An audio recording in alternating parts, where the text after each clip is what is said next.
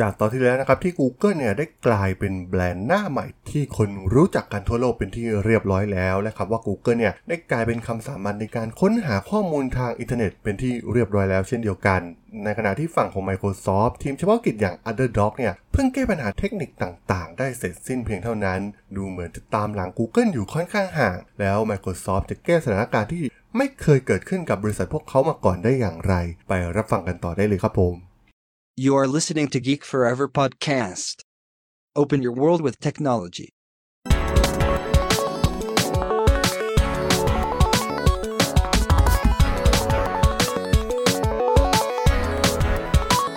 This is Geek Story.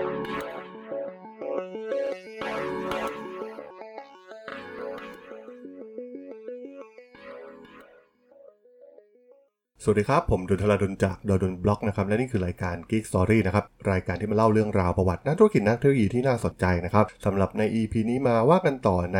พอดแคสต์ซีรีส์ชุด Search War นะครับเมื่อเข้าสู่ปี 2004 เริ่มมีพนักงานเก่าของ Microsoft เนี่ยย้ายมาทำงานกับ Google มากขึ้นเรื่อยๆ ถึงขนาดที่ว่า Google เนี่ยได้มาสร้างสำนักงานใหม่ในเมืองซีแอตเทิลซึ่งเป็นฐานที่มั่นใหญ่ และเป็นที่ตั้งของสำนักงานใหญ่ Headquarter ของ Microsoft เพื่อเป็นแรงจูงใจให้คนของ Microsoft นั้นย้ายมาอยู่กับ Google ได้ง่ายยิ่งขึ้น ในขณะที่เดือนพฤศจิกายนปีเดียวกันนั้น Microsoft ได้ทำการเปิดตัว Search Engine อย่างเป็นทางการอีกครั้ง นั่นก็คือ MSN Search ซึ่งทาง Microsoft ได้คุยโวไว้ว่า จะให้คำตอบที่เป็นประโยชน์มากขึ้นจากคำค้นหาของผู้ใช้งาน และผู้ใช้งานสามารถควบคุมประสบการณ์การค้นหาของตัวเองได้ดีขึ้น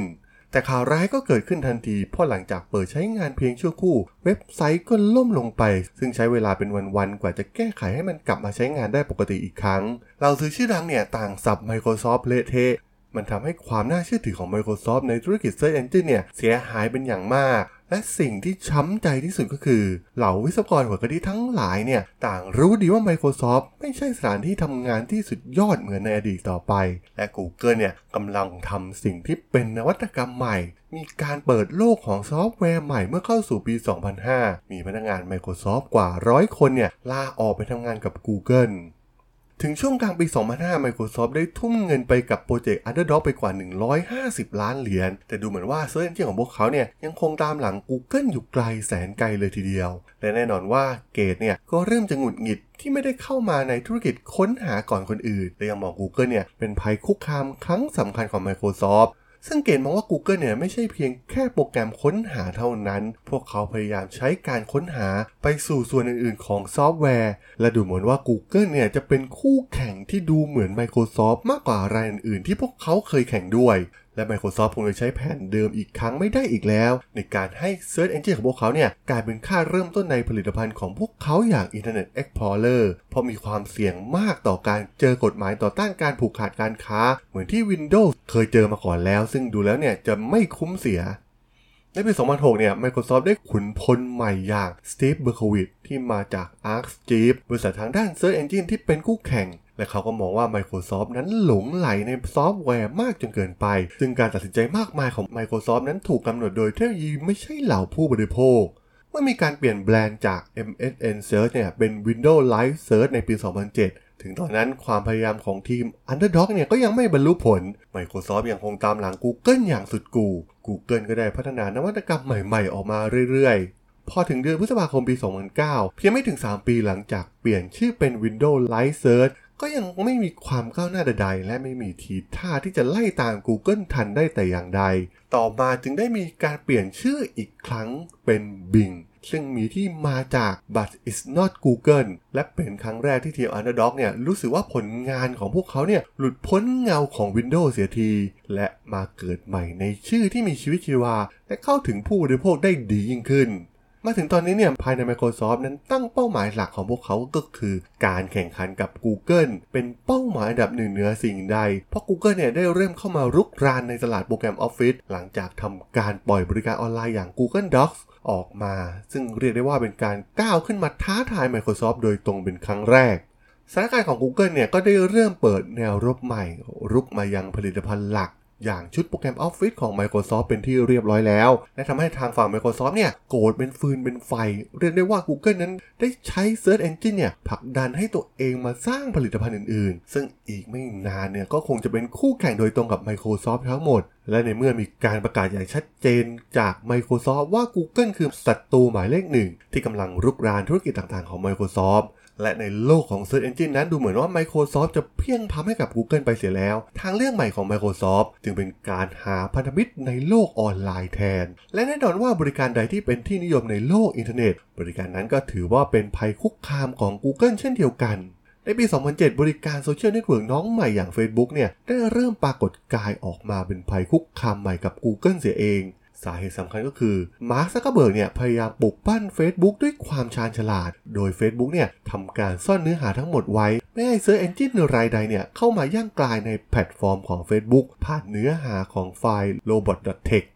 มันเปรียบเสมือนปราการยักษ์คอยป้องกันไม่ให้ Google เนี่ยเข้ามาสอดส่องข้อมูลภายใน Facebook เพราะมันเป็นเรื่องข้อมูลส่วนตัวของผู้ใช้งาน มาร์คซักเกอร์เบิร์กจึงไม่อยากให้ข้อมูลเหล่านี้เนี่ยถูกค้นหาได้ทั่วไปในระบบอินเทอร์เน็ต เพราะหากจะค้นหาเนี่ยก็ต้องเข้ามาจอยในแพลตฟอร์มของพวกเขาที่เป็นระบบปิด Google ที่เคยเป็นพี่ใหญ่คอยสอดส่องไปทั่วทั้งระบบอินเทอร์เน็ตเนี่ยก็เริ่มรู้สึกหงุดหงิด เพราะเนื้อหาใน Facebook นั้น Google ไม่มีอำนาจที่จะเข้าถึงได้ และที่สำคัญเนี่ยมันกำลังเติบโตอย่างรวดเร็วเมื่อคนหันมาเล่น social network มากขึ้นเรื่อยๆ มันทำให้ Google เนี่ยไม่สามารถทำการโฆษณาให้กลุ่มคนเหล่านี้ได้เลย แต่ตอนนี้ดูเหมือนว่า Google เนี่ยจะโดนกับตัวเองบ้าง เพราะตอนนั้นเนี่ยมาร์คซักเกอร์เบิร์กก็มอง Google เหมือนที่ Google มองไปยัง Microsoft ในช่วงแรกๆ มาร์คไม่อยากให้ Facebook เนี่ยถูกกืนกินโดย Google เช่นเดียวกัน